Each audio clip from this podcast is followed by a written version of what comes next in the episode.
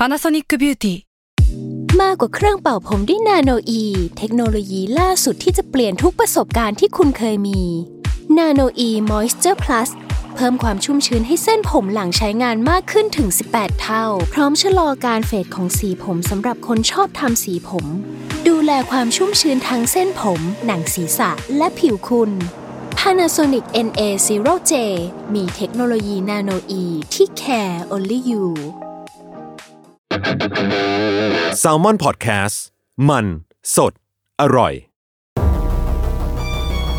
ทฤษฎีสมคบคิดเรื่องลึกลับ สัตว์ประหลาด ฆาตกรรม ความลี้ลับที่หาสาเหตุไม่ได้ เรื่องเล่าจากเคสจริงที่น่ากลัวกว่า fiction สวัสดีครับ ผมยชญ์บรรพพงศ์ผมธัญวัฒน์อิพภูดม นี่คือรายการ Untitled Case สวัสดีครับ ยินดีต้อนรับเข้าสู่รายการ Untitled Case Gray Area episode ที่ 32ครับผม สวัสดีครับ พี่ธันครับ วันนี้เรามาคุยกันเรื่องที่เรามักจะทำกันตอนดึก ๆ ตอนที่อยู่คนเดียวหรือว่านั่นว่าคือนอนไม่ใช่ คือแบบสมมติว่าพี่ธันอยู่คอนโดอืมดึก ๆ ไม่มีอะไรทำนั่งดูบอลอยู่อะนั่งดูบอลอยู่ ดูบอลกินเบียร์เล่นเกมอ่า keyword เนี่ยคือกินเบียร์อ่าเออ คือทำไมเวลาเรามีมี mood อยากกินเบียร์ mood มันเป็นยังไงวะพี่เพลินน่ะเออมันมันคือความเพลินวะมันคือเออแบบมีน้ำหล่อเลี้ยงบ้างอย่างดูหนังไปกินเบียร์ไปมันมันมันทำให้แบบดู ทำสิ่งตรงนั้นได้สนุกขึ้นน่ะเออหรือแม้กระทั่งว่าเวลาเราไปสังสรรค์กับเพื่อน หรือว่าอะไรพวกเนี้ยคือเครื่องดื่มแอลกอฮอล์มันก็จะเป็นสิ่งที่ทำให้ปาร์ตี้มันสนุกขึ้นอ่าหรือว่าอะไรต่างๆนะมันมันมันครับมันดีขึ้นนะครับครับเพราะฉะนั้นวันนี้เราก็จะมาคุยกันเรื่อง topic เหล่านี้นี่แหละ โดยคุยกับที่เป็นตัวจริงแล้วกันเป็นคนที่มีมีประสบการณ์แล้วก็คลุกคลีกับวงการนี้รวมถึงว่ามีส่วนร่วมในการผลักดันวงการนี้ให้ไปไกลขึ้นด้วยนะครับ ก็เดี๋ยวขอรบกวนแขกรับเชิญแนะนำตัวนิดนึงครับ ครับสวัสดีครับ ทุกคนครับพี่โจพี่ธันครับ ก็ผมเท่าพิภพครับเอ่อสสเท่าเอ่อที่ทำทำเบียร์แล้วโดนจับอะครับ เวลา เวลาเท่าแนะนำตัวเนี่ยต้องต้องมีเรื่องนี้เข้ามาด้วยเนาะใช่ใช่คือคือบางทีนะบางคนเขาไม่สนใจการเมืองนะเขาก็จะไม่รู้ว่าเออสอสออะไรเขาก็ไม่สนใจไงครับก็เลยแนะนำแนะแต่ทุกคนนำง่ายง่ายกว่าครับง่ายกว่า ทุกคนจำได้นะว่าจำถ้าแบบง่ายเอ่อไปเอ้ยเด็กคนนี้นี่หว่าที่เคยแบบว่าต้มเบียร์ในหอในหอปะครับเท่าแล้วก็โดนจับอ๋อเนาะครับ ก็ประมาณแบบก็ในตึกที่ผมเช่าต้มนี่แหละครับ ไม่ได้ในหอแล้วครับหอไม่ใหญ่พอแล้วก็จะเห็นภาพภาพที่มันลอยขึ้นมาเราเป็นภาพพี่เท่านั่งนั่งอยู่แล้วก็มีตำรวจดูดูข้างๆแบบเออหยิบขวดเบียร์มาดูอะไรอย่างเงี้ยนะครับครับโอเคคำถามแรกก่อนเลยครับพี่เท่าก่อนที่จะไปคุยกันเรื่องที่มันลึกขึ้นหรือว่าอะไรพวกเนี้ยนะครับ ก็ อยากถามคำถาม basic basic ก่อนคือคราฟต์เบียร์หรือว่าเบียร์ทำเองนี่มันทำยังไงนะพี่ครับแบบกระบวนการของมันต้องทำยังไงบ้างอะก็จริงๆครับเบียร์เนี่ยมันมันหรือเบียร์จริงๆแล้ว หรือว่าเครื่องดื่มแอลกอฮอล์โดยรวมมันก็ใช้อะไรไม่เยอะหรอกครับ ก็ใช้เอ่อน้ำตาลนะหลักการมันคือยีสต์เนี่ยไปกินน้ำตาล แล้วก็ยีสต์เนี่ยเป็นสิ่งมีชีวิตเซลล์เดียวนะครับ มันก็อยู่ในอากาศเราก็ฆ่าสัตว์ตัดชีวิตตลอดเวลาด้วยการที่เราหายใจ เอาเอายีสต์เข้าไป หรือว่าเรากินอะไรต่างๆ เนี่ยก็มียีสต์อยู่ในอากาศแต่เรามองไม่เห็นนะคนสมัยก่อนเนี่ยก็ไม่รู้บอกว่ายีสต์คืออะไร หรือคนสมัยนี้บางที่นะก็ไม่รู้หรอกว่าเฮ้ยทำเหล้ายังไงก็บางบางที่ในไทยเนี่ยก็ใส่เปลือกไม้ไปแล้วมันเป็นนะครับ แต่อธิบายไม่ได้แต่จริงๆมันก็คือตัวยีสต์เลยนะครับ ที่ไปย่อยน้ำตาลให้เป็นแอลกอฮอล์ก็คือยีสต์เนี่ยจะไปกินน้ำตาลเป็นอาหาร ก็แบ่งตัวของมัน แล้ว by-product เนี่ยมันก็จะฉี่ออกมาเป็นแอลกอฮอล์ แล้วตดออกมาเป็นแก๊สคาร์บอนไดออกไซด์ก็เนี่ยมันจะเป็น by-product หลักๆ 2 ตัวนอกนั้นก็จะเป็น flavor compound ต่างๆ บางอันก็จะมีกลิ่นกล้วยกลิ่นอะไรเนี่ยก็แล้วแต่สุดแล้วแต่มีกลิ่นเปรี้ยวอะไรก็ว่ากันไปนะครับ มันก็เอ่อแล้วแต่สายพันธุ์ของยีสต์ซึ่งมันมีมากมายแต่ละที่ไม่เหมือนกัน เพราะว่ามันมีการกลายพันธุ์ที่สูงมากใช่ไหมครับ มันมันเหมือนว่าว่าอ่าหนึ่งชั่วโมงเนี่ยมันไปหลายเจเนเรชันละใช่ไหมครับมันมีการ แตกตัวไปเรื่อยๆ มันก็มีการกลายพันธุ์ไปเรื่อยๆ ก็ตามสภาพครับแวดล้อมที่มันอยู่ แต่ยีสต์โดยหลักเนี่ยมันก็จะเป็นถ้าทำเบียร์เนี่ยมันก็จะจะเรียกว่าแบบพวกมันจะมีสองพันธุ์หลักก็คือ ale yeast กับ lager yeast นะครับซึ่ง lager yeast ก็ค้นพบตอนหลังนะครับเอ่อโดยหลุยส์พาสเตอร์นั่นเองนะคนชอบโอ้หลุยส์พาสเตอร์เนี่ยค้นพบการทำเอ่อ ปลูกฝงปลูกฝีจริงๆเขางานวิจัยแรกเขาเนี่ยเขาทำเกี่ยวกับเชื้อลาเกอร์นะครับเขาทำงานให้ Carlsberg มันจะมีอ่าสองชื่อมันจะเป็นชื่อวิทยาศาสตร์ของ ยีสต์ ก็คือแบบอ่าอันหนึ่งมันจะลงท้ายด้วยอ่า p a s t i o l u s อะไรประมาณเนี้ยครับครับก็คือหลุยส์พาสเตอร์ใช่ไหมแต่อันเดียวกันเนี่ยตัวเดียวกันก็เรียกว่าคา l เบิร์กจีนัสด้วยเช่นกันก็คือเหมือนโรงเบียร์คา s เบิร์กนั่นเองใช่ไหมครับก็คือเชี่ยโอ้นี่ผมเพิ่งรู้เลย ก็คือวงการเบียร์ run วงการวิทยาศาสตร์มาก่อนครับ ก็ง่ายๆเลยคือคือหลักการอย่างง่ายๆ ซึ่งน้ำตาลมาจากแหล่งไหนก็ผลไม้ทั่วไปใช่ไหมครับ อย่างไวน์ครับไวน์เป็นต้นไวน์ก็มีความหวานของมันหรือว่าอ่าน้ำตาลเมาอะไรต่างๆ ต้นตาลโตนดอะไรอย่างเงี้ยที่จริงๆแล้วในอินเดียในไทย Southeast Asia เนี่ยก็ทำเหล้าพวกนี้ toddy อะไรเงี้ยน้ำตาลเมามาเป็นเวลานานกระแช่พวกนี้ใช่ไหมครับ แล้วก็อีกแหล่งหนึ่งก็คือ ต้องมีกระบวนการที่ซับซ้อนขึ้นก็คือ เอาแป้งมาเปลี่ยนเป็นน้ำตาล โดยอาจจะใช้เอนไซม์โดยวิธีการมันใช้เอนไซม์นะครับซึ่งเอนไซม์นี่ถามว่าได้มาจากไหน ตามธรรมชาติก็จะเป็นพวกเชื้อราต่างๆ ในในแบบพวกข้าวไทยสาโทลูกแป้งเนี่ยก็จะใช้พวกเอนไซม์พวกนี้ใช่ไหมครับในการไปย่อยแป้ง เปลี่ยนแป้งให้เป็นน้ำตาล แล้วน้ำตาลเนี่ยก็ถูกกินโดยยีสต์อีกทีอันนี้ก็จะเป็นวัตถุดิบหลักที่ทำหรือว่าอาจจะเป็นในส่วนของเบียร์เนี่ยก็คือบาเล่เอาไปทำกระบวนการ malting คือ ทำเหมือนถั่วงอกอะครับ เอาให้รากงอกมาในระดับหนึ่งแล้วก็อ่ารากแล้วก็ถึงขั้นหนึ่งเนี่ยก็เอาไปอบหรือตากแห้งให้มันหยุดการเจริญเติบโตให้มันงอกอยู่แค่นั้น ไม่งั้นเดี๋ยวมันจะเป็นต้นใช่ไหมครับนึกนึกถึงวิธีการคล้ายๆถั่วงอกเลย แล้วกระบวนการเนี้ยเรียกว่า malting คือมันจะทำให้เอ่อกระบวนการนี้เรียกว่า germinate มันจะทำให้เอ่อเกิดการสร้างเอนไซม์อะไมเลสขึ้นมาเพื่อไปย่อยแป้งเป็นน้ำตาลเมื่อถึงอุณหภูมิในอุณหภูมิหนึ่ง นะครับในการที่เราเอาเอาไปกระตุ้นเอนไซม์ก็จริงๆหลักการมีแค่นี้ แต่เหล้าทุกอย่างครับสุราทุกอย่างเกิดจากหลักการแค่นี้ครับ เปลี่ยนน้ำตาลอ่าเป็นแอลกอฮอล์แค่นั้นเองอืมก็คือถามว่าถ้าผมครับเข้าคุกไปเนี่ยผมพิซเซนเบรกเลยนะ ใครเอาโค้กมาให้ผมเนี่ยผมสามารถทำเหล้าในคุกได้เลยใช่ไหมฮะถ้ามีน้ำตาลโอ้โหใช่ไหมคือประมาณนั้นโอ้ยอ่าทำข้างนอกดีกว่าผมว่าอ๋อโอเคครับโอเคครับแล้วถ้า ถ้าเราอยากรู้ว่าถ้าถ้าเราถามในฐานะที่คนแบบไม่ได้กินคราฟต์เบียร์สิ่งที่คนชอบกินคราฟต์เบียร์เขาชอบในคราฟต์เบียร์มันต่างจากเบียร์ทั่วไปยังไงเอครับอเท่าอันนี้น่าสนใจ ก็จริงๆแล้วผมว่าก็อยากให้ทุกคนลองไปกินนะนะก็มันก็จะมีความแตกต่างหลายอย่างครับ คือผมว่ามันมันเหมือนอาหารทั่วไปแหละ เราคงเบื่อน่าดูถ้าโลกใบนี้เราเกิดมาตั้งแต่เด็กจนโตเรามีกะกะเพราแค่แบบ สองเจ้าที่ทำอะครับนึกออกไหมครับ คือมันครับมันมีแวรเลียนเยอะแยะเลยเดี๋ยวบางเจ้าใส่ถั่วฝักยาว ใส่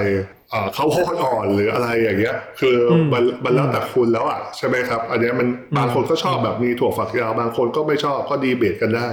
คราฟต์เบียร์เนี่ยหรือว่าเบียร์เนี่ยทุกอย่างเนี่ยผมว่าโดยความเป็นจริงแน่แท้ของมันแต่ดั้งเดิมเนี่ยมันเท่าเทียมกันหมดนะครับ คือหรือว่าอืมปัจจุบันเนี่ยผมก็ให้เกียรติลาเกอร์โรงใหญ่นะ ก็คือเขาก็ทำออกมาหลาย ๆ เจ้าก็ทำได้ดี ก็ถือว่าเป็นคราฟต์เบียร์ในสไตล์นั้นใช่ไหมครับ แต่คุณจะบอกว่าเฮ้ยเบียร์ลาเกอร์เนี่ยไม่ hoppy เท่า IPA เลย ไม่มีกลิ่น hop เท่าเลย ก็แน่นอนอยู่แล้วว่ามันคนละสไตล์มันมันชกคนละ น้ำหนักใช่ไหมครับเป็นเหมือนมวยอืมอืมคนละรุ่น ก็เลยตอบไปง่ายๆว่าคราฟต์เบียร์ทำไมถึงคนถึงชอบแทนที่เราจะดูมวยรุ่นเดียว เราได้ดูทุกรุ่นเลยไงเราเหมือนเราดูโอลิมปิกเกมอะเราได้ดูหลากหลายเอ่อกีฬาเราไม่ได้ดูแค่แบบอ๋อได้ดูแค่กีฬาเดียวโอเคที่สุดลาเกอร์อาจจะเปรียบเสมือนบอลโลกใช่ไหมที่ทุกคนดู แต่คือหลาย ๆ ที่เราก็ดูเออเราอยากดูไอซ์ฮอกกี้เราอยากดูบาสบ้างอะวันนี้เราไม่อยากดูบอลยาวๆอะเราอยากดูแบบ ยกน้ำหนักอะมันพลังดีอะไรเงี้ยมันก็แล้วแต่คือผมว่าความหลากหลายนั่นแหละ คือเสน่ห์ของคราฟต์เบียร์นะครับ ที่คนจะชื่นชอบ แล้วก็ได้ลองอะไรใหม่ ๆ คือผมเองเนี่ยกินมาตั้งนานผมก็ไม่เคยได้กินซ้ำตัวไหนเท่าไหร่นะ แต่มันก็มีตัวบางตัวที่ผมกินซ้ำบ่อยๆ มันก็มีที่แบบเราชอบมากๆ แต่ส่วนใหญ่ร้อยละ90%ของผมเนี่ยผมจะไม่ค่อยซื้อได้กินเบียร์ซ้ำเลยนะขนาดเราแค่อยู่เมืองไทยที่เราอาจจะโดนปิดกั้นแล้วนะ แต่ละมันก็มี หลากหลายมากๆครับในการที่นำเข้ามาหรือคนก็ทำอะไรใหม่ ๆ เรื่อยๆ ก็ถือว่าเป็นเสน่ห์ที่แท้จริงของคราฟต์เบียร์เลยด้วยซ้ำอืมอืมอืมอืมน่าสนใจ คืออันเนี้ยถามเพิ่มแล้วกันครับ พอดีเมื่อกี้ที่พี่เท่าเล่ามาเรื่องกระบวนการ ว่าสำหรับผมอะสำหรับคนนอกอะรู้สึกว่ามันซับซ้อน แล้วก็รู้สึกว่าคนในวงการคราฟต์เบียร์หรือว่าในวงการเหล่านี้เขาก็เรียนรู้มามากแล้วก็เรียนรู้ด้วยตัวเองซะส่วนใหญ่คือ อยากถามว่า ความฝันของพี่พี่เท่าพี่พบอะครับในในอนาคตในอุดมคติเลยอะในโลกที่ประเทศไทยเนี่ยเดินหน้าไปอย่างนี้แหละ แล้วทุกคนสามารถมีอิสระเสรีในการทำคราฟต์เบียร์ของตัวเองได้ เหมือนมีมีแอลกอฮอล์เป็นน้ำหล่อเลี้ยงอะประเทศในฝันของของพี่เท่าเป็นยังไงครับ แบบมันจะเป็นแบบไหนสังคมเป็นแบบจริงๆแล้วผมว่าสังคมเอ่อมันก็เหมือน มันก็เหมือนเรื่องเบียร์เนี่ยก็เป็น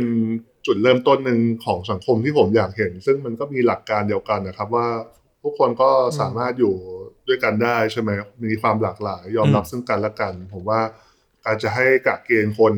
หันซ้ายหันขวาไปทางเดียวกันในโลกปัจจุบันมันเป็นไปไม่ได้อยู่แล้ว ในทั้งเชิงการเมือง หรือว่าเนี่ยรสนิยมคือทางการดื่มเบียร์แค่ง่ายๆเนี่ยคือคุณจะยังบังคับอยู่คือถ้าถ้าแก้แค่เนี้ยไม่ได้นะ ไม่ต้องไปพูดถึง LGBT คือแค่อยากกินเบียร์หลายยี่ห้อ ประเทศนี้มันออฟเฟอร์ไม่ได้มัน มันพิการทางตรรกะอะไรบางอย่างแล้วแหละประเทศนี้ใช่ไหมครับจริงผมก็เลยอยากเห็นว่า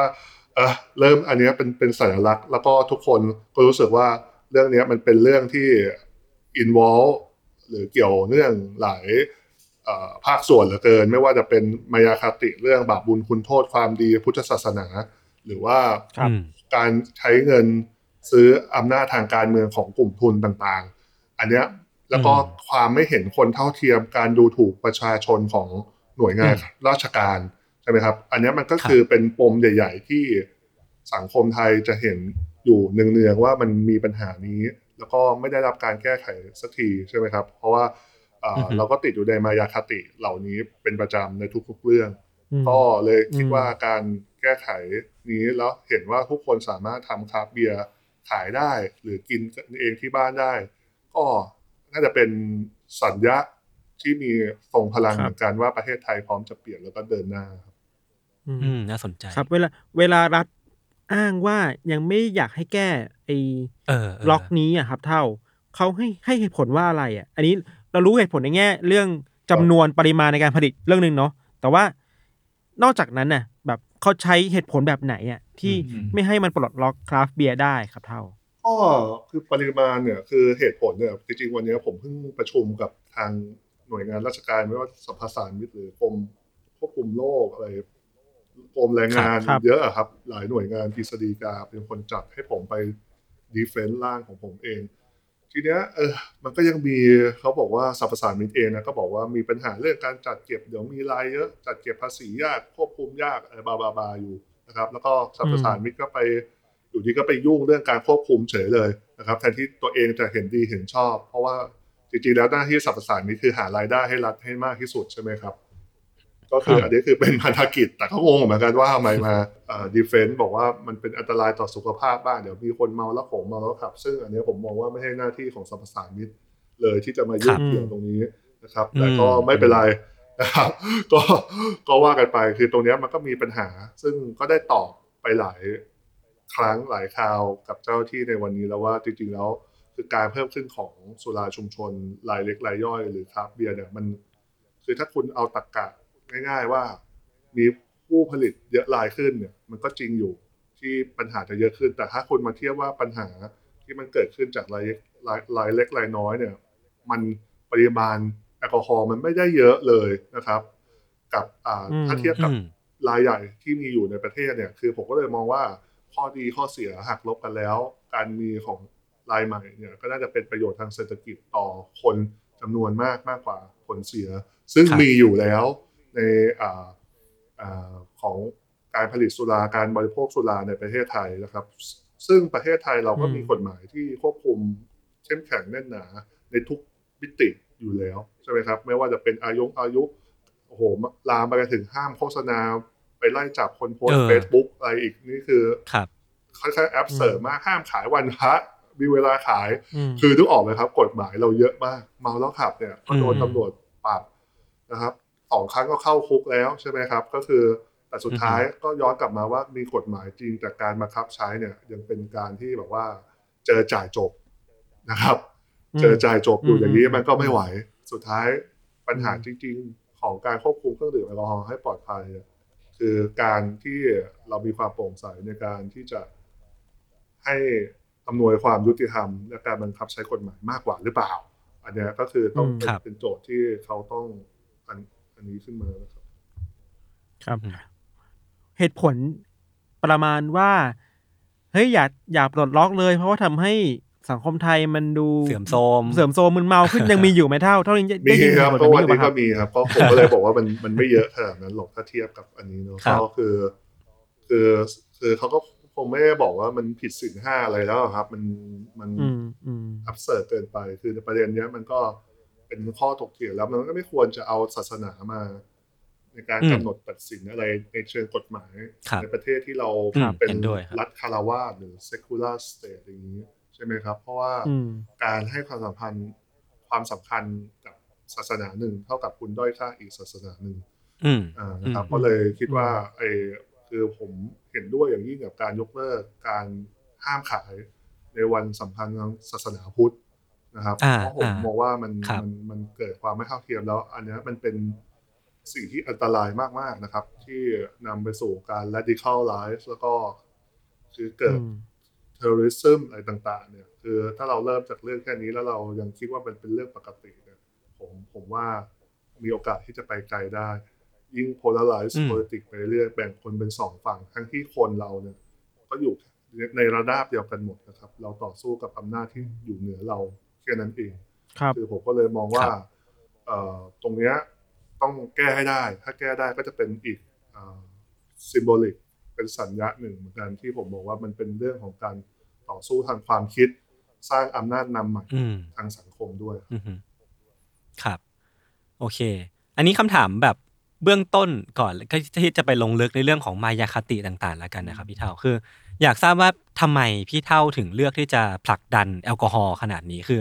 เราเข้าใจแหละว่ามันเป็นจุดเริ่มต้นเล็กๆเนาะคือแบบเป็นจุดที่พี่เท่าบอกว่า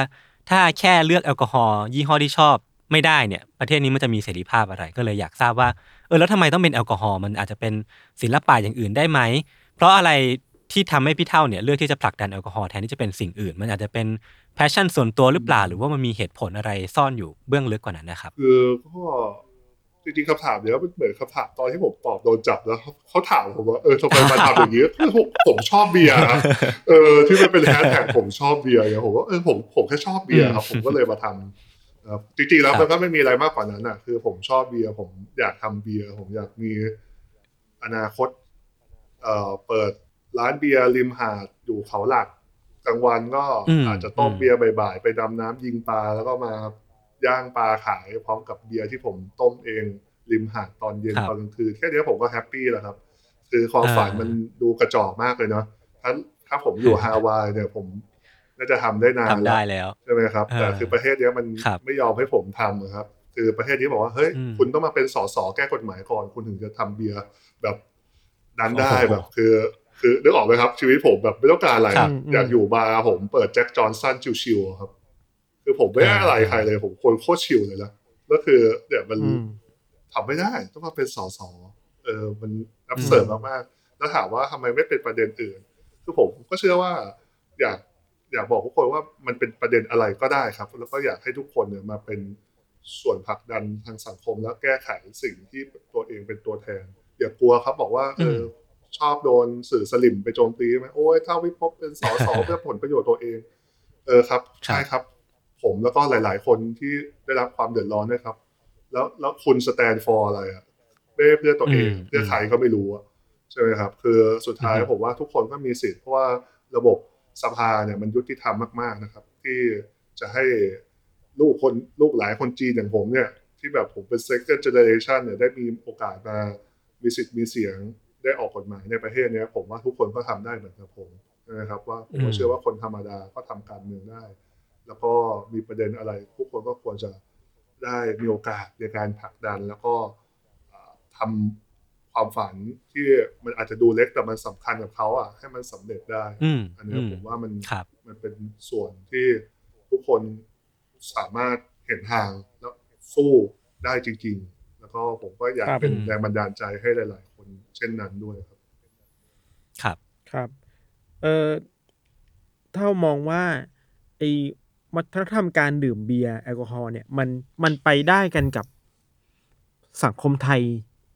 แค่ไหนบ้าง แล้วมันจะดีแค่ไหนบ้างถ้ามันถูกปลดล็อกกฎหมายนี้ออกไปอะครับน่าสนเพราะใจจริงๆโอ้โห อันเนี้ยคือต้องบอกเลยนะครับ ถ้าไปดูโบราณมาเนี่ย จริงๆ คนไทยกินเบียร์กินไวน์กันมาตั้งแต่พระนารายณ์นะครับคือครับสังคมไทยนี้อยู่คู่มีสามอย่างที่ไม่เคยห่างหายไปจากสังคมไทยนะครับครับอยู่นานมากคืออย่างแรกคือเรื่องสุราสองเอ่อครับนาเอ่อนางโรมนะครับสามอ่าการพนัน นะครับซึ่งอยู่มาทุกอ่ายุยุคทุกสมัยในเมืองไทย แต่ก็เนี่ยครับ ไม่เคยเอาขึ้นมาให้มันถูกต้องถูกกาละเทศะอะไรกันได้ทุกเรื่องใช่ไหมครับ ซึ่งอันเนี้ยก็ผมบอกว่ามันมันเหมาะสมอย่างยิ่งมันเป็นวัฒนธรรม การรักสนุกการผ่อนคลายของไม่ไม่ใช่เฉพาะคนไทยก็คนทั่วโลกใช่ไหมครับ ถ้าไปดูครับอย่างเอ่อนิราชภูเขาทองของสุนทรภู่เนี่ยเว่านั่งเรือผ่าน นะครับอ่าบางยี่ขันเอ่อเห็นคันโพงผูกสายที่ปลายเสาโอ้น้ำนรกเจียวอกเราเนี่ย คันโพงเนี่ยหมายความว่าเป็นเออเขาเรียกปล่องควันของโรงกลั่นเหล้านั่นเองครับนะครับ ซึ่งมันก็มีมาอ่าตั้งแต่โบราณโบราณอยู่แล้ว ตอนแรกรัฐก็เอ่อครับทางกษัตริย์เองทางเจ้าก็ไม่ได้เก็บภาษี ตอนหลังก็เออเห็นคนจีนทำแล้วรุ่งเรืองก็เก็บภาษีซะ สุดท้ายก็เป็นอากรสำคัญอืมของประเทศ สร้างประเทศไทย ซึ่งแต่ก่อนเนี่ยก็เป็นเอ่อ กรุงรัตนโกสินทร์ขึ้นมาเหมือนกันนะครับซึ่งอืมอันนี้ก็เป็นถ้าจะพูดแบบฝ่ายขวาหน่อยก็บอกว่านี่เห็นไหมสุราเหล้าเบียร์เนี่ย มีบุญคุณต่อประเทศนี้แค่ไหน คุณยังไม่สำนึกกันอีกอ่าเหรออ่าอ่าเออโดนกลับไปโดนกลับเข้าไปได้ไหมได้ได้อยู่ได้อยู่ได้อยู่ก็ก็จริงๆก็เป็นวัฒนธรรมครับ แล้วก็ถ้าไปดูอย่างต่างจังหวัดงานบุญเนี่ยคืองงไหม คือเวลาเราบอกว่าเอ่ออืมผิดศีลห้าแต่เอองานบุญงานบุญต่างจังหวัดเนี่ยคือ กระจุยกระจายนะครับ ต้มสาโททำอ่าสาโทกันเองเอ่อกะกันเหล้าต้มเหล้ากัน แล้วก็มางานบุญงานแต่งโฮมกันไปเรื่อยๆอย่างเงี้ยผมว่ามันก็อืมเป็น c u เจอร์ที่แปลกประหลาดคือเมืองนอกจะไม่มีนะ คือเมืองนอกอาจจะมีแบบอืมพระพระต้มเบียร์แล้วก็อ่าขายเบียร์เพื่อบำรุงโบสถ์นะแต่อันนี้คือเฮ้ยงานบุญเหรอคิดคิดภาพถ้าเป็นเมืองนอกครับ ต้มเบียร์แล้วไปงานบิซาแล้วแจกทุกคนอย่างเงี้ยเหรออะไรเงี้ยมันก็ใช่ไหมมันก็เป็นยูนิค c u เจอร์ของคนไทยเหมือนกันที่อืมอืมเราอ่าเอองานบุญเนี่ยทุกคนก็มาช่วยกันทำกับข้าวทำเหล้าทำอะไรมา เป็นงานสังสรรค์ครับเรื่อยๆประจำท้องที่กันไปนะครับอืมอืม อืมอืมอืมอืมในในช่วงเวลาที่ไอ้กฎหมายควบคุมการทำคราฟต์เบียร์มันยังมีอยู่ครับเท่า จริงๆ เราคิดว่าใน ในวงการนี้เองอะก็คงมีคนที่ทำกันอยู่แล้วปะแอบทำกันครับเข้าตัวรอดกันยังไงเท่า อยากรู้ก็ catch me if you care แหละมั้งครับก็ก็จริงๆก็คือก็เลโลแล้วก็ขายแบบคนรู้จักครับส่วนใหญ่ก็มีแต่ว่าทำกินบ้างอืมแต่ส่วนใหญ่ผมว่าก็ทำกินกันเองทดลองที่บ้าน เป็นงานอดิเรกก็มีเยอะครับ ไม่ค่อยขายก็อืมแบ่งๆกันชิมอะไรอย่างเงี้ยครับ ก็เป็นส่วนใหญ่อืมผมว่ามันก็อืมเริ่มอย่างนี้หมดแล้วครับแต่ตอนสมัยก่อนอืผมมก็เริ่มอย่างนี้ก่อนที่ผมจะขายผมก็เริ่มครับเริ่มแบบนี้แหละครับ ไม่ได้ไม่ได้กะว่าโอ้โหดูดี คือผัดกะเพราจานแรกแล้วฉันจะเปิดร้านตามสั่งเลย มันก็ต้องมีการสั่งสมอืมประสบการณ์ต่างอืมๆความมั่นใจแน่ใจอืมแล้วก็เอ่อเราก็ค่อยเปิดนะครับขยับขยายมากขึ้น ซึ่งมันก็ตัดตันตรงนี้แหละก็ไม่ได้ไม่ได้ขายกันสักทีใช่ไหมครับ ไม่ได้เปิดโรงเล็กๆกันสักทีเหมือนประเทศอื่นเขาทำกัน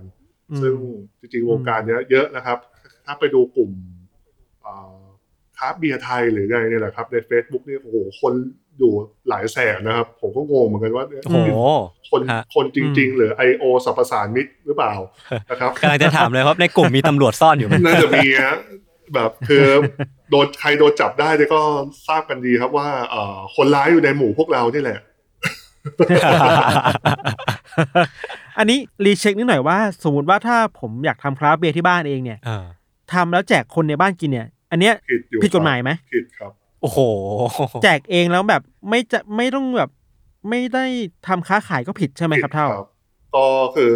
กฎหมายมันบอกว่าผู้ใดผลิตสุราต้องขอใบอนุญาตแล้วก็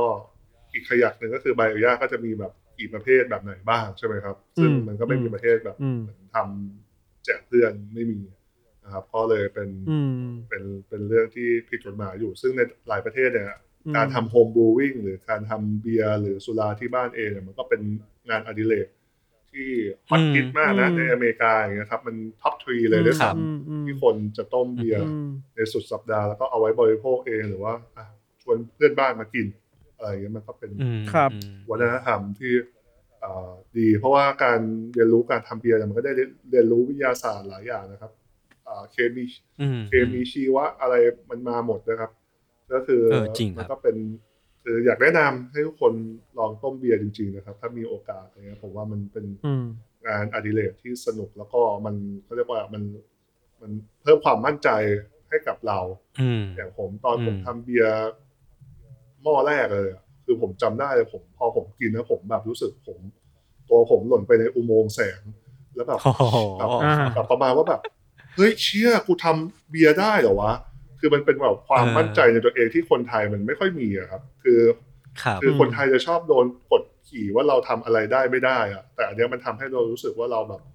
เฮ้ยมันไม่ต้องเป็นโรงงานอุตสาหกรรมใหญ่ ๆ อย่างที่เราเคยคิดเคยถูกแบบสั่งสอนมานี่หว่าอืมจริงๆเราก็ทำที่บ้านเราได้อย่างเงี้ย คือผมเลยบอกว่ามันเป็นอืมงานอดิเรกที่มันมีความหมายจริง ๆ นะ ต่อชีวิตใครหลาย ๆ คนครับนะครับอืมอืมอืมฟังดูแล้วมันก็มีประโยชน์ทั้งในแง่วัฒนธรรมอืมได้เรียนรู้ด้วย แล้วถ้ามันถูก legalize แล้วอะ มันก็เอาภาษีเข้ารัฐได้ด้วยเนาะครับอืมแต่เป็นอย่างนี้แล้วทำไมมันถึงเกิดขึ้นได้ยากมากเลยเออเราเห็นด้วยเห็นด้วยคือจะถามเหมือนพี่ทันเลยว่า เท่าที่ฟังพี่เท่าเล่ามารีแคปมา คือ วัฒนธรรมประเพณีประวัติศาสตร์มันผูก ของประเทศไทยนะมันผูกมากับแอลกอฮอล์มาเสมอ แล้วก็ปัจจุบันเนี้ยคนรักแอลกอฮอล์คนรักเบียร์มีเยอะมาก แล้วทำไมมันมีเหตุผลข้อดีเยอะแยะมากมาย แต่ว่ามันถึงถูกมายาคติบางอย่างกดทับเอาไว้อยู่หรือว่ามันมันมันซ่อนเหตุผลอะไรบางอย่างเอาไว้อยู่เอาเท่าที่พี่เท่าเล่าได้แล้วกันนะว่าพี่เท่าว่ามันมีมายาคติอะไรบ้าง อืมมายาคติที่ทำให้มันไม่ผ่านเนอะผมว่ามันก็อยากถามกลับไปนกันครับเพราะหลาย ๆ ทีก็งงมันทำไมไม่ผ่านประเทศนี้ก็ ถามว่ามายาคติอะไรมันก็น้อยลงเรื่อยๆนะคือมันตลกมากนะ ถ้าพรบนี้ไม่ผ่านเพราะว่าตอนนี้คือกัญชากระท่อมอะไรจะถูกกฎหมายหมดแล้วอะเออคือโคตรงงถ้าถ้าทำเบียร์ไม่ได้นี่คือแบบอะไรวะปลูกกัญชาที่บ้านได้ครับไอ้เนี่ยคือเออออะไรวะเนี่ย คือมันโคตรงงนะครับย้อนแย้งมากอืมนะครับ แล้วก็สุดท้ายมันก็ครับทำให้คิดอย่างอื่นไม่ได้นอกจากมีทุนหนุนหลังแล้วก็ห้ามอืมอยู่ ซึ่งผมก็อืมแบบได้คุยกับทุนหลายกลุ่มเขาก็ บอกผมนะว่าเขาก็ไม่ได้กลัวรายย่อยรายเล็กหรอก ซึ่งผมว่าเขาก็จะไปกลัวทำไม เพราะว่าเพราะว่าเขาเขาไม่เจ๋งหรอกครับ เขาทำมาสามสี่เจเนเรชันอืมเขาเวลเอสบิดขนาดนี้ครับแล้วใช่ไหมครับ แล้วก็เซกเมนอืต์มตลาดเขาก็เข้มแข็งอยู่แล้ว เขาไม่ได้มาทำแบบอืมเป็นเล็กแข่งกับเราหรอก ก็เลยงงเหมือนกันว่าทำไมไม่ผ่านนะครับเออก็อาจจะเป็นการที่ราชการเท่าที่คุยมาก็โอ้โห บางหน่วยงานก็ขี้เกียจเปลี่ยน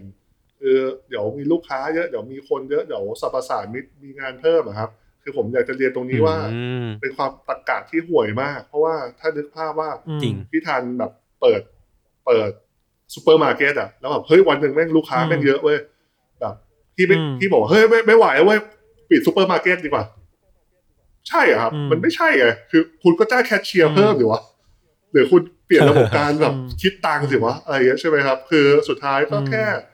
รับเงินเพิ่มทำไมไม่เอาหาวิธีหาเงินให้เพิ่มแล้วอะเออใช่ไหมครับ ก็จ้างคนเพิ่มหรือครับเปลี่ยนวิธีการเก็บภาษี ให้มัน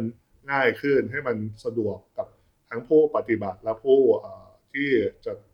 ต้องเป็นผู้ประกอบการในอนาคตซะใช่ไหมครับ อันเนี้ยมันก็จะอืมอืมทำให้มันเป็นไปได้คือผมเชื่อว่ามันทำได้อยู่แล้วนะครับ แต่คืออม mindset แรกของข้าราชการไทยก็จะบอกว่าเอออะไรที่เปลี่ยนแปลงฉันไม่ทำ ฉันแค่อยากอายุหกสิบปีแล้วฉันเกษียณนะครับ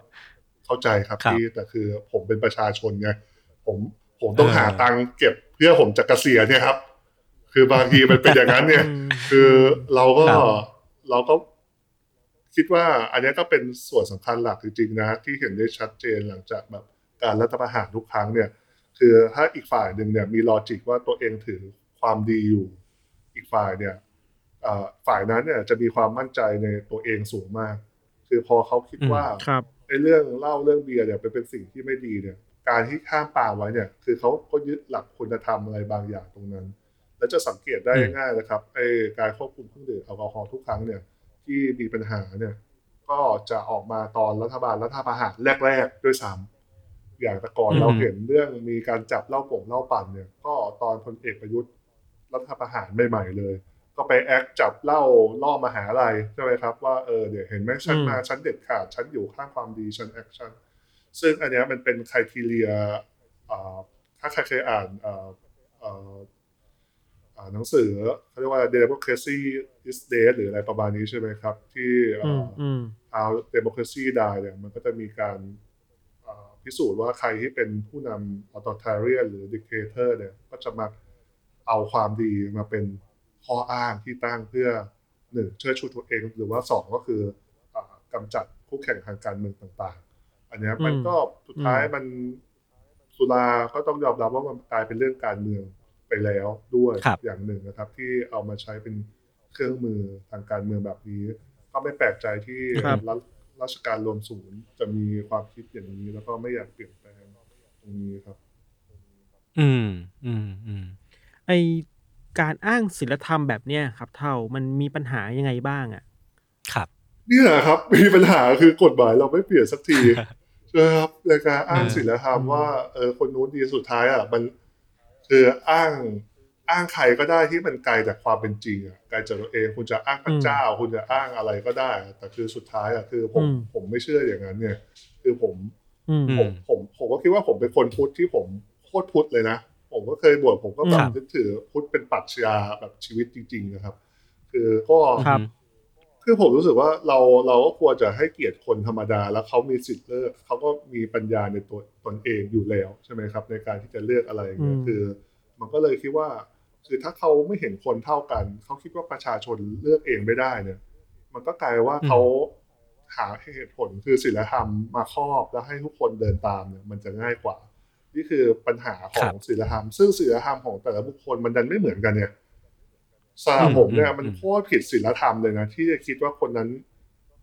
สูงกว่าคนนี้ คนนี้สูงกว่าคนนั้นอะ คือคุณคิดเออได้ยังไง มันก็คือศีลธรรมของผมครับมมคือใช่ไหมล่ะครับอืมมันก็อืมเป็นเรื่องที่แตกต่างตามปัจเจกไปที่ที่มันเป็นปัญหา คือถ้าเราไม่เอาหลักสากลเนี่ย มาเป็นกฎหมาย มันก็จะเกิดปัญหาอย่างนี้เลยก็ถึงได้เรียนไปข้างต้นว่าเอ่อ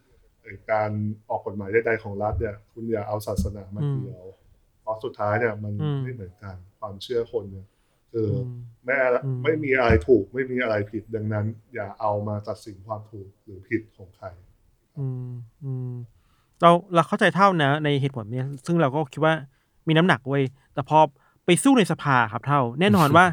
อย่างนั้นคุณก็เจอสวเพื่อจะผ่านกฎหมายมาได้อะ ใช่ใช่เหนื่อยไหมจริงๆผมก็มีสวที่จะมีความคิดแบบขวาขวาแบบนี้อยู่อะอ๋อมีครับก็ คือตะกี้ผมประชุมสองวงเลยนะ ประชุมพรบหกครับพรบกระท่อมครับ ซึ่งพรบกระท่อมเนี่ยก็อืมโดนสวตีตีเอ่อกลับมา เลยต้องมาตั้งกรรมาธิการร่วมกันเนี่ยก็อืมีปัญหาครับอืมเรื่องตรรกะความใช้อำนาจนิยมด้วย แล้วก็ความเป็นมอรัลความคือคือศีลธรรมอะน้อยกว่า อ่าถ้าในกรณีเนี้ยศีลธรรมน้อยกว่าการใช้อำนาจอ่าเหนือครับละเพราะว่าคือผมว่า mindset ของฝั่งตรงข้ามแบบฝ่ายขวาบ้านเราเนี่ยคือจะคิดว่าประชาชนไม่รู้เรื่องอะไรครับคือเป็นที่ตั้งเลยอืมกลัวประชาชนเป็นนู้นอย่างนี้ ประชาชนคิดเองไม่ได้หรอก คือมอย่างนี้จริง ๆ คือผมเจอหลายพรบแล้วที่แล้วก็ได้คุยกับสวหลายท่านเขาก็มีความคิดอย่างนี้จริง ๆ ซึ่งผิดถูกก็ว่ากันอืมแล้วแต่คนนะครับ มันก็ เติบโตมาในยุคสมัยที่แตกต่างกันความเชื่อมูลฐานไม่เหมือนกันใช่ไหมครับ อันนี้ก็ต้องเคารพเขาแล้วก็ต้องเอ่อครับถกเถียงแล้วก็ชักจูงให้เขาเห็นร่วมกับเราก็นี่คือหน้าที่ของนักการเมือง คุณไม่ได้เอาชนะด้วยอืมคุณค่าคนอื่น แต่คุณทำยังไงให้อืมเขามาเป็นพวกเราใช่ไหมครับ อันนี้คือหลักการของการอืมเป็น politician หรือนักการเมืองก็ผมก็เลยมองว่าอืมเรื่องศีลธรรมเนี่ย ก็เผาๆลงแล้วแต่ยังมีเขาเรียกว่า นิสัยติดพื้นเพหรือภาษาชาวบ้านเรียกว่าสันดานนะครับ ที่ชอบใช้อำนาจเหนือคนอื่นนั่นเอง อ่าอ่านะครับที่เป็นปัญหาคิดแทนคนอื่นนี้ป่ะใช่คิดว่าแบบ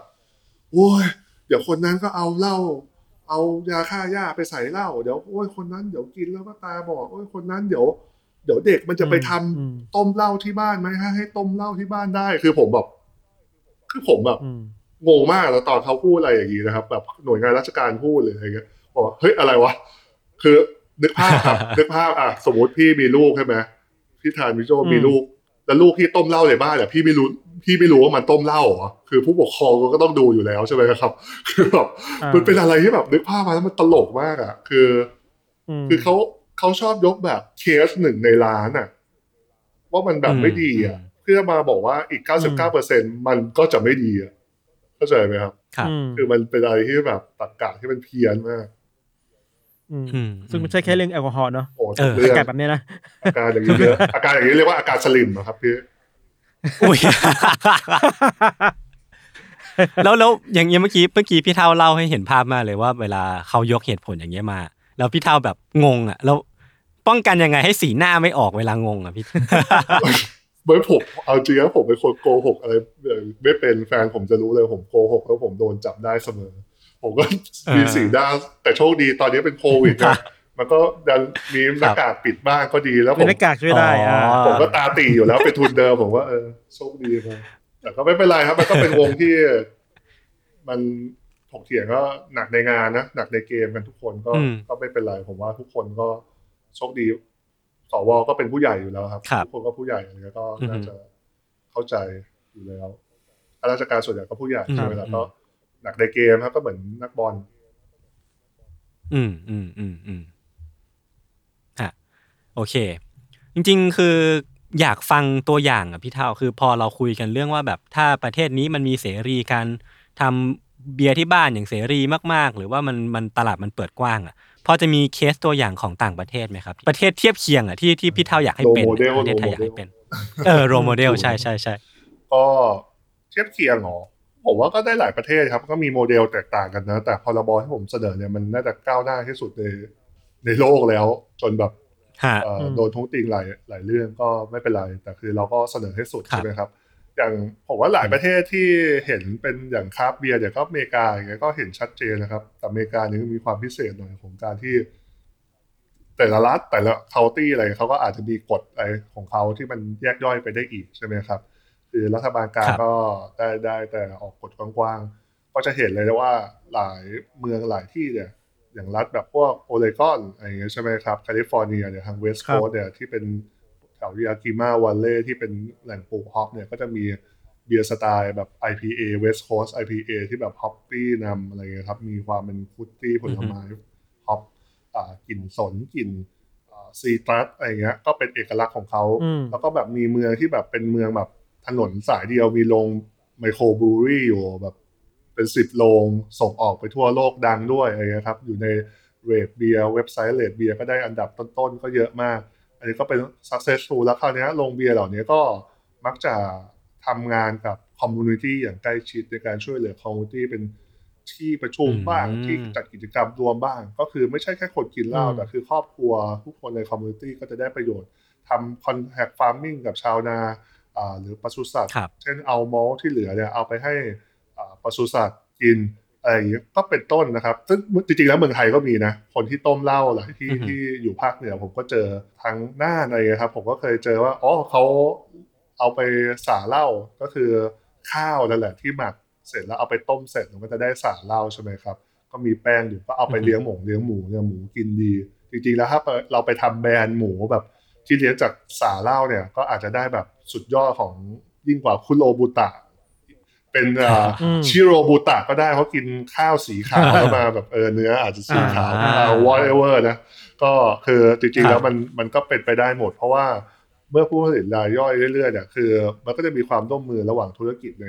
ชุมชนมากขึ้น อันนี้คือผมมองว่าในภาพต่อไปก็อยากเห็นอ่าเกษตรกรไทยทำงานร่วมมือกับบรูเวอร์หรือว่าอ่าครับ ผู้ผู้ผลิตเหล้ากัน คนกันเหล้าคนทำเบียร์มากขึ้นนะครับ แล้วก็อย่างประเทศอย่างที่น่าสนใจอย่างประเทศเกาหลีใต้เนี่ย ที่ผมไปบ่อยแบบมีเพื่อนทำเบียร์อยู่เยอะครับ ก็ครับ wave แรกเนี่ยก็จะเป็นคนอ่าเกาหลีอเมริกันที่ย้ายกลับมาบ้านบ้าง หรือว่าเป็น brewer อเมริกาที่คือตำแหน่งอาจจะตันที่แคลิฟอร์เนียแล้วก็บินมาเป็น head brewer อืมที่นี่ก็มาทำโรงกับคนเกาหลีบ้าง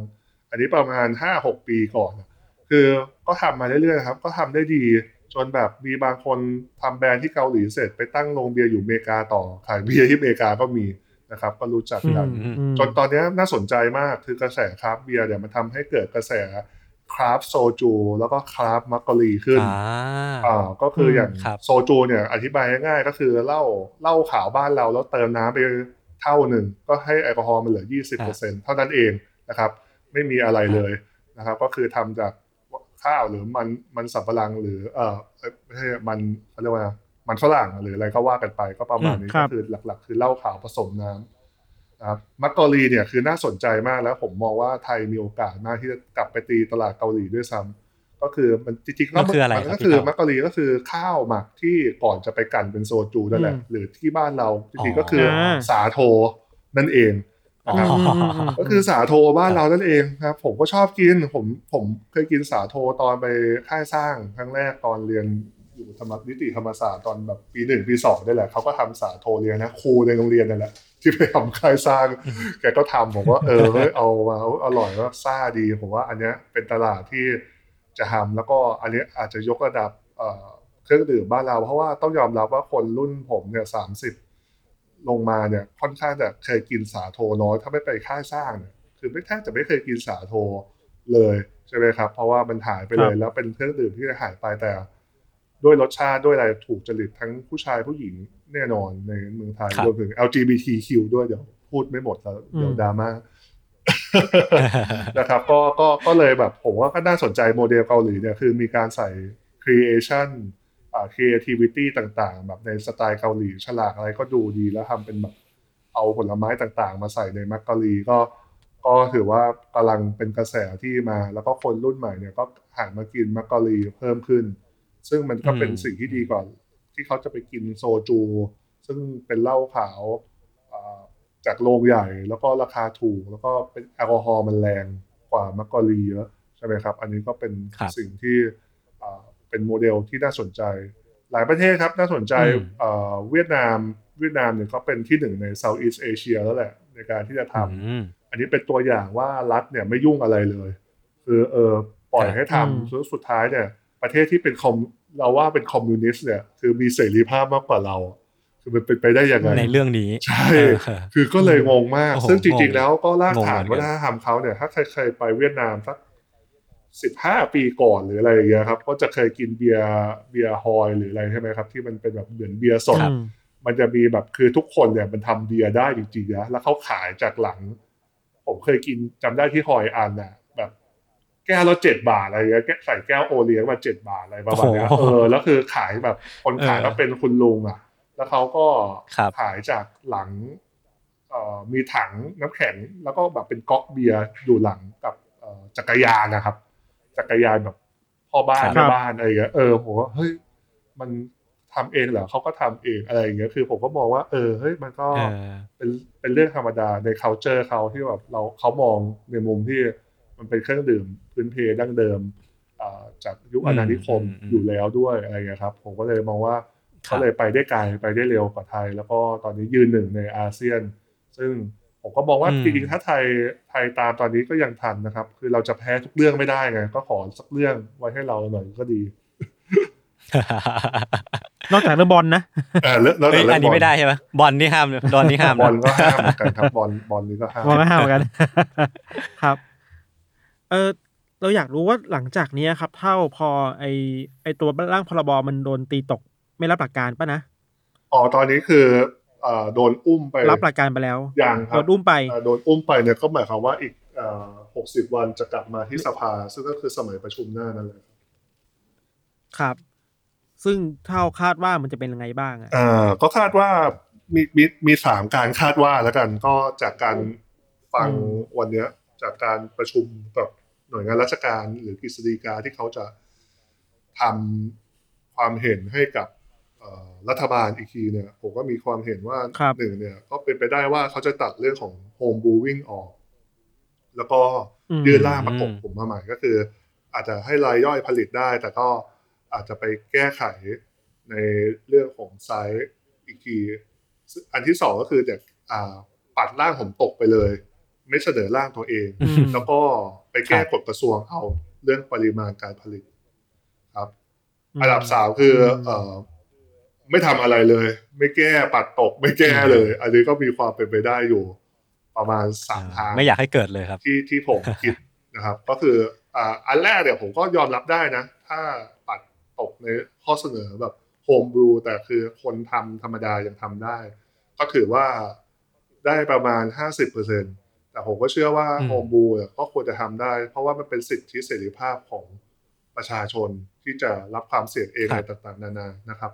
ซึ่งเมืองเมืองนอกหลายเมืองอย่างเกาหลีเนี่ยคุณทำโฮมบูคุณจะทำร้านเล็กก็ได้นะเขาไม่ได้มาสนใจอะไร มันถือว่าเขาแวลูสิทธิเสรีภาพแล้วเขาเชื่อในคน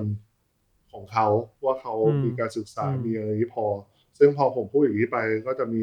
ข้าราชการบอกว่า โอ้ยบริบทเมืองไทยมันไม่เหมือนกัน เอาประเทศที่ใกล้เคียงกับครับประเทศอะไรอะครับ ลาว คือเอาอะไรเอธิโอเปียเขาเจริญกว่าเราแล้วครับ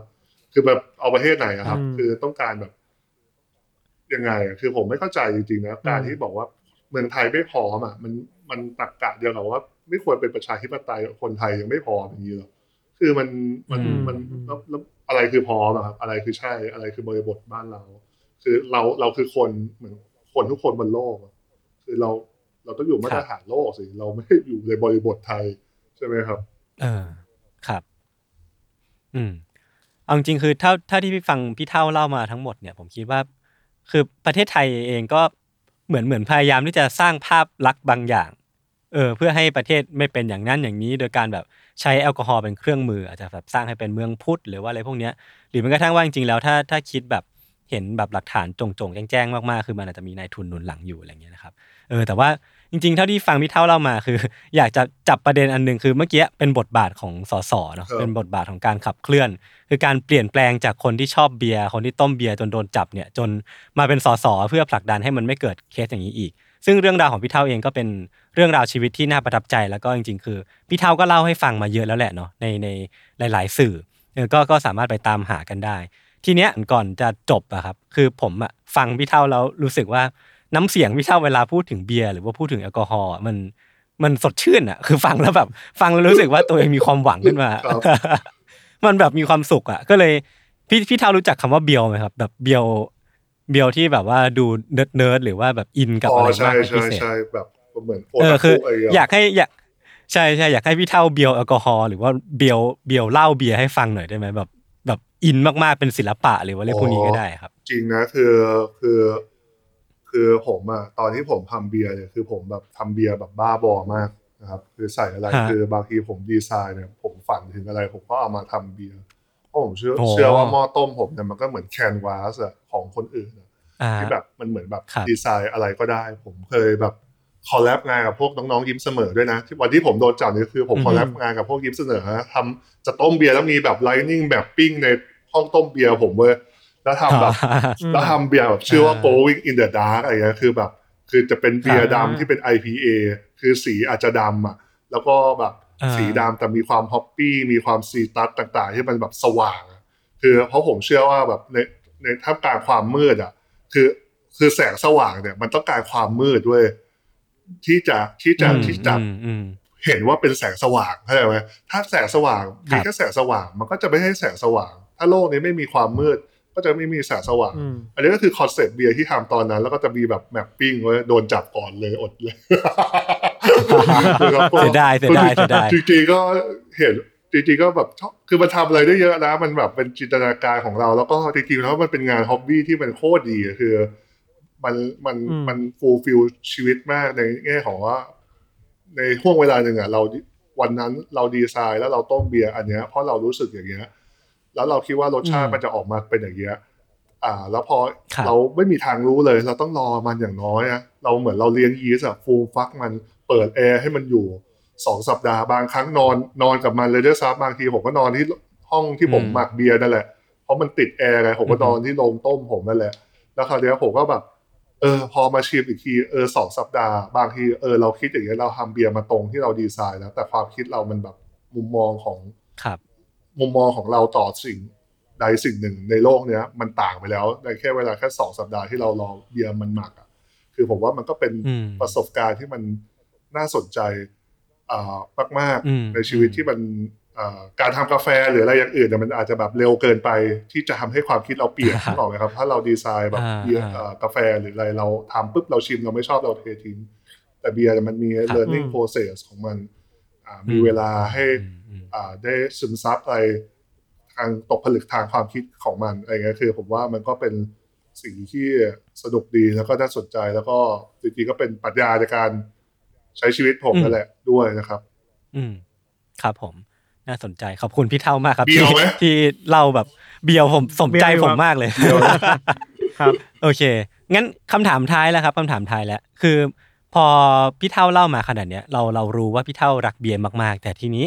เราก็คงปฏิเสธบทบาท หรือว่าเอาจริงๆคือปฏิเสธข้อเสียของของแอลกอฮอล์บางอย่างไม่ได้ ทีเนี้ยเราจะป้องกันพี่พี่เท่าจะป้องกันยังไงให้ไม่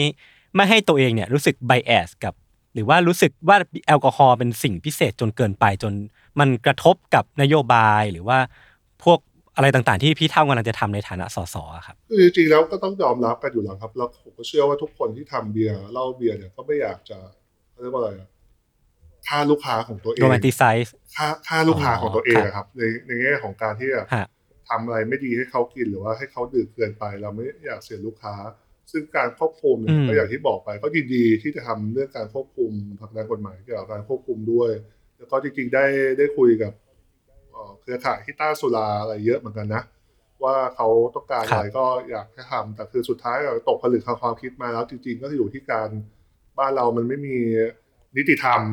ในการบังคับใช้กฎหมายจริง ๆ นะครับ ก็คือครับอ่าคนรวยก็ get away ได้ตลอด คนจนก็โดนเสมออะไรเงี้ยมันมันสุดท้ายเนี่ยคือการ enforce กฎหมาย การบังคับใช้กฎหมายครับที่ดีมันควรจะมีประสิทธิภาพมากกว่านี้นะครับ ก็จริงๆก็อยากเตือนทุกคนนะจริงๆคือจะกินมาเท่าไหร่ก็กินไปเถอะแต่คือผมว่าไอ้เรื่องขับรถเนี่ยก็ต้องก็ต้องขอจริงๆอืมว่าอย่าอย่าเลยครับไม่คุ้ม เพราะว่าเดี๋ยวนี้แก๊ปเกิบอะไรก็เรียกง่ายนะครับแล้วก็พยายามครับอย่าอย่าเมาแล้วขับ เพราะว่ามันมันมันไม่ใช่แค่เราอะ คืออย่าอย่าไปคิดว่าอืมแค่โดนจับอะมันคือชีวิตคนอื่นครอบครัวเขาอะไรเงี้ยด้วยนะครับ ที่มันส่งผลผมก็เจอคนเหล่านี้มาเยอะนะครับ ที่โดนครับเอ่อผลกระทบจากไม่รู้อีโหน่อีเหน่คนอื่นอะเนาะซึ่งโอเคมันก็เป็นเป็นเรื่องที่เป็นประเด็นใหญ่เหมือนกัน แต่ก็ คือโดยรวมแล้วประเทศไทยเนี่ยคือคุณไม่ตายด้วยเมาแล้วขับคุณก็ตายด้วยอย่างอื่น อีกเยอะมากมายคืออืมคือโดยรวมแล้วประเทศไทยเนี่ยมัน คือถ้าเราบังคับใช้กฎหมายกันอย่างถูกต้องตรงไปตรงมาเนี่ยอืมเราจะ save ชีวิตคนได้หลายคน save มูลค่าความเสียหายทางสกิลได้เยอะ ไม่ใช่แค่เรื่องเมาแล้วขับครับแล้วจ่ายห้าพันที่ด่านได้ แต่มันหมายถึงโรงงานหมิงตี้ มันหมายถึงคุณหมอกระต่ายใช่ไหมครับ คือมันอืมมันอืมเรื่องเนี่ยมันมีต้นต่อแค่เนี้ยจริง ๆ นะ ที่เราต้องแก้ไขอะอืมอืมเออ ก็เลยอยากบอกว่า โอเค ทุกครั้งที่ผมพูดเรื่องแอลกอฮอล์ผมก็เอาแวร์เรื่องนี้ ทุกครั้งที่ผมผลักดันผมก็ครับอ่านึกถึงอืมผลเสียอยู่แล้วนะครับ แต่ก็คือสุดท้ายมันคือการชั่งน้ำหนักทางความคิดของคนในสังคมอือฮึนะว่าอะไรมันควรไม่ควร ซึ่งเราตอนนี้ก็ยังโชคดีอยู่ที่มีสภาในการจะตัดสิน แล้วก็หวังว่าเนี่ยก็อ่า ทุกคนจะช่วยกันอ่าเสนอแนะพูดคุยใส่แฮชแท็กสุราครับก้าวหน้าอะไรก็ได้ครับผมก็ตามอ่านเสมอนะครับ แล้วก็อาจจะไปคุยกับสสแถวบ้านท่านทัก Facebook ไปก็ได้ว่าเห็นด้วยไม่เห็นด้วยกับพรบสุราก้าวหน้า อยากให้เขาโหวตยังไงอืมก็ฝากครับช่วยเชียร์ครับกดดันอ่าผู้แทนในพื้นที่ harass your MP ครับ ครับผมได้เลยครับ ขอบคุณพี่เท่ามากนะครับ ยังไงก็รอ สักวันที่พี่เท่าไปเปิดร้านริมชายหาดของตัวเอง แล้วก็เดี๋ยวน่าจะมีมียอดผมนี่แหละไปที่ไปเยี่ยมที่ร้านแน่นอนเล่น surf เล่น surf เป็นครูสอน surf ผมด้วยอะไรไงอย่างก็เงี้ย ยังไงก็ขอบคุณพี่เท่ามากนะครับเออผมเล่นไม่เป็นนะดิโอเคครับขอบคุณพี่เท่ามากนะครับครับขอบคุณครับขอบคุณโอเค งั้นยังไงวันนี้พวกผม 3 คนลาไปก่อนติดตามรายการของเราทั้งสองคนได้ทุกช่องทางของ s ซ m m o n Podcast เช่นเคยนะครับ สวัสดีครัสบวัสดีครับ